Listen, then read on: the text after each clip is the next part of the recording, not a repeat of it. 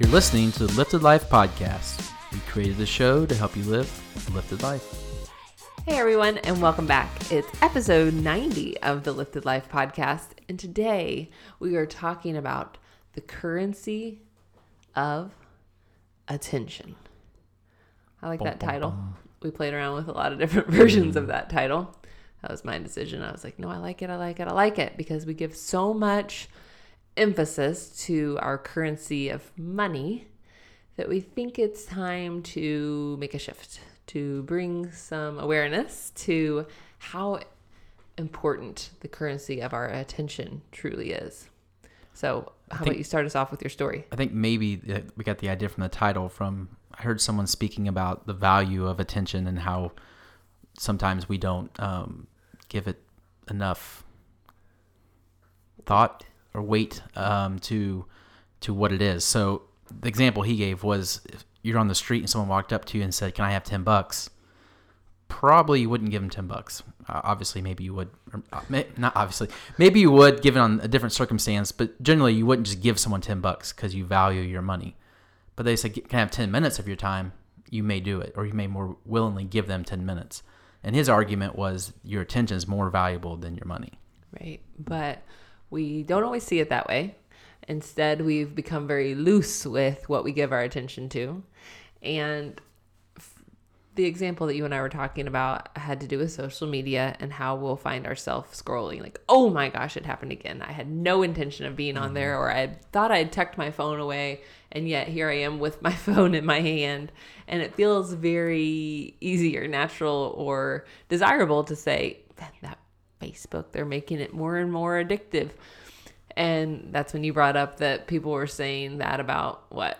Well- newspapers and I think it's a flawed premise to say that they did it again. Like they're behind it again. They stole my attention. No, I gave my attention away freely, and I, I'm not saying that they don't do that and they're not geared to do that. But people tend to blame Facebook, Google, get on the list, whoever. They're, stealing my attention. They're gearing this system to steal my attention.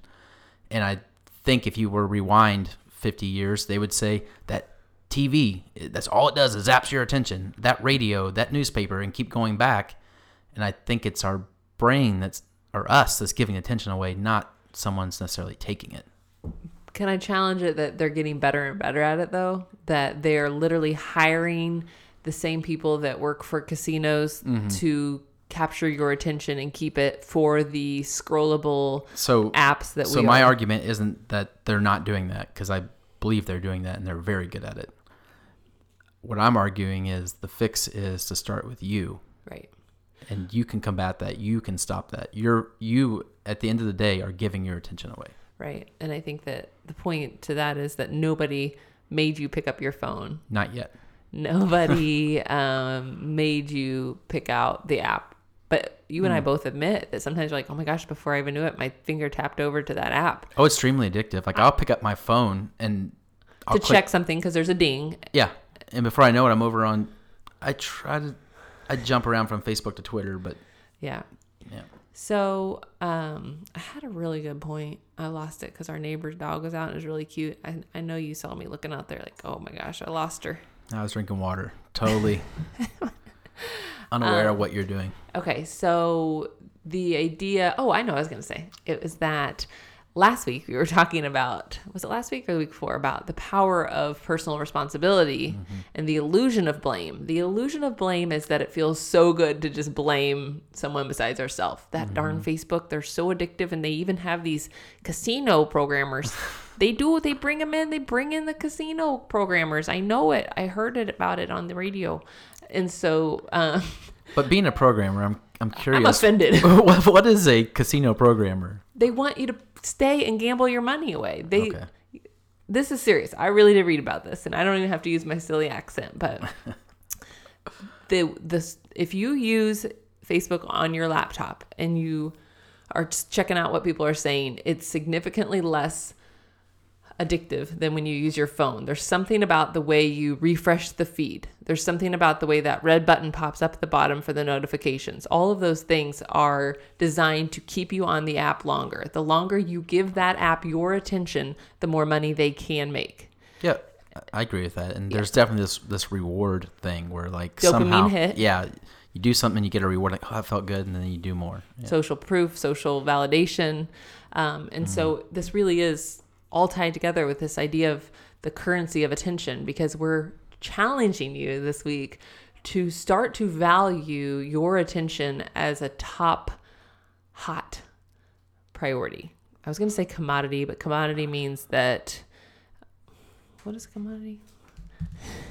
Take a small break to jump on my phone to figure out what commodity means. Define commodity. I always have a hard time with this because Something is bought and sold. a raw material or primary agricultural product that can be bought and sold, a useful or valuable thing such as water or time. Interesting. It's a top commodity then. I thought commodity was that it was replaceable or that it was Uh, Someone, some uh, one that's a major in econ, ecom, is going to be freaking out right now. Like you idiots! It's this and this. Well, anyway, so we want to challenge you to think about your time as important. Your money, sure, it's important, but your attention and where you place your attention is the top priority because from that, more joy, more bliss, more peace, all of these things that you truly want can flow. And so, um, like I said in a past episode recently, we talked about the power of radical responsibility for your own choices and your own well being. Uh, the idea of blame feels very tempting, but really it's quite an illusion because then you continually give your power away. So we can sit all day and prove that the social media and even like Netflix, the way it's designed, like, do you want to go ahead and keep watching this? Because we're just going to play the next one. Well, if you insist, because I was going to get up, but since you're going to go ahead and play the next one, or YouTube, even the way that they're like, oh, suggested for you, you might also like these other 10. Oh my gosh, yes, I want to watch all 10 of these. But something uh, maybe in the in the business realm, um, Facebook bought Instagram for over a billion dollars. Um, Which some people say that was still a steal. yeah, um, Dollar Shave Club was bought I think by Unilever for a billion dollars. Just recently, Gary Vee sold his wine club um, for a billion, 1.7 billion. So all that, it, those companies are buying attention, is what they're buying. They're buying eyeballs that people that have already bought into those those companies and um, and really are immersed in, in, in their beliefs, and then they're buying that from them. Yeah. So they're buying attention. Well, and I think that it's important to note that everything is fighting for our attention, and media and advertising and marketing has been fighting for our attention for a long time. And so to notice that, yes, my attention is a hot commodity, the most precious of pretty much all of my commodities. Um, and yet, then the challenge becomes how do I break free from continually giving away my attention? uh, because that's what I keep doing. So, what do I do if I feel myself giving away my attention, which means I'm not putting my attention on things that really matter to me and creating what I truly want? How do I make that change? So I would think of it more like in, in an abundant universe. So, like with money, you spend it in an abundant way, or in an abundant universe, you, you want to spend your money so you can attract more money. I feel like attention is the same way, but you need to put your attention on what you want to put your attention on. What do you want to create more of? Yeah, what you want to create more of. right? So um, I think that it's an, an especially interesting time because there are so many things that can vie for our attention that frustrate us. Polarizing topics, whether you are in the camp of, I can't believe people aren't wearing a mask. I'm so offended. I'm so angry. And I can find all these people to be angry at. Or you're in the other camp of, I can't believe people are trying to force me to wear a mask on my body. And I don't feel comfortable doing that. And I don't believe it's necessary. And you're in that camp. I, I don't think it really matters at this point, uh, as far as this conversation, which camp you're in, except for the fact that you can find all these reasons to be angry. You can continually look around and find a reason to be frustrated and to feel disempowered and to feel sucked in by this current event drama. And I just want to share this kind of personal story that just this past week, our son was struggling with um, an earache and it was very consuming. He's quite a sensitive guy, so these things really take him down for the count. He relies on me quite heavily when he's not feeling well, and I gave pretty much all of my attention to him. And you would say something to me about a current event going on, and I said, I don't care about that. Mm-hmm. My child needs me. Like to be you who still cared about something as low and petty as this current event. I didn't say it quite like that, but I remember feeling like, okay, this just isn't even an issue. I mean, you know, let's get real here. We've got to take care of our own child. And then he started feeling better. And then it was like, okay, now what's that current issue, current event we can be real mad and worried about and stressed out about? And I just found that. Well, the funny thing was, it was a new one. There's a, a few days later, it was a new one. Don't Yeah, worry. That, always- that one's old hat. This is this new one. Yes, there's Yeah. always something to be completely fired up and angry about, or there's always something to be completely blissed out and, and joyous and grateful for. And so I do mm-hmm. think that when it comes to our attention, it's so important to note that until we bring awareness to this addiction to our problems, we will continue to find things to suffer with and for. And instead of doing that, we can recalibrate our capacity for enjoyment. And that has been one of our goals with Lifted and each other is to expand our capacity for enjoyment because we too have a tendency to continue to find what's wrong. And when nothing is wrong, then maybe we'll make something wrong by picking a fight or something like mm-hmm. that. Mm-hmm. I learned a lot about this in the book The Big Leap by Gay Hendricks. It's a really good book as he talks about upper limits and how we all have a capacity for joy. And once we hit that capacity, we will bring about suffering or struggling just to keep it more comfortable and instead of expanding out and um, and really expanding our capacity for enjoyment. So um, that was a lot, but important stuff in there. Hopefully there was something valuable. Um, should we take a break and read um, the sponsor, and then maybe we'll get back to attention currency. Yep. Okay, cool. So this uh, review is for our product Mood Boosting Probiotic, and so this week's episode of the Lifted Life podcast is brought to you by that product, Mood Boosting Probiotic, available over at our shop or on Amazon. And this is a review that says you need this product in your life ASAP. It's quite a long one, so I don't know if I'll read all of it. Um, but I will be sharing this review over on our Instagram and Facebook later this week because that's how we do it. We kind of rotate through and share different things because I know some people prefer to read it. Uh, this one says, I literally cannot say enough good things about this product. I've struggled with mild anxiety my entire life, but after being furloughed in March, I completely spiraled. I went to the ER several times thinking I was having a heart attack, the absolute worst panic attacks I have ever experienced. My body felt like it was completely shutting down. My doctors put me on Celexa and Lexapro, and I had insomnia, increased anxiety, so I was even worse off than when I started. I began to do my own research because I wanted my life back. I was so tired of being a prisoner to my own mind. I found an article that discussed the relationship between gut health and mental health and began to feverishly research probiotics. I found Lifted on Amazon and spent hours reading reviews and doing more research. Once I made the purchase, I received my order promptly, and the pills are easy to swallow and have zero taste. I noticed a peaceful calmness about two hours after my first dose, and now, after a month of taking Lifted, I feel so much better. I've lost 30, yes, 30 pounds. I sleep so much better. I don't wake up to panic attacks. I am so thankful for this product, and I can't wait to see what it does for me in months to come. Wow. I know. I would like almost say like results not quite typical. the feeling better within two hours and the 30 pound, like that's almost like what? Like Yeah. Can't make this stuff up though. That person was ready for a healing uh, revolution. And so she invited one in and we are very excited that we got to be a part of that journey with, with her. So that was a good, I, I ended up reading it all. I couldn't find a good stopping point. I'm like, Couldn't this stop, is good. Whew, this is good. Okay, so thank you to that reviewer. If you haven't already, taking a moment to share a quick review either for the podcast or the products or what keep us going. I seriously do a little happy dance when I see them. And so thank you for your time on that. All right, back to the show. We're talking about attention. Um, I have something I can carry it with, or do you want to jump in? Give me a breather. I was thinking about we're, we're both reading Supernatural, Becoming Supernatural by Dr. Joe Dispenza. Um, I had taken a break on it, and you started reading it, so then it was like a race to see who can get to the end first. No, least I was talking about. it. You're like, oh, I need to open that up again.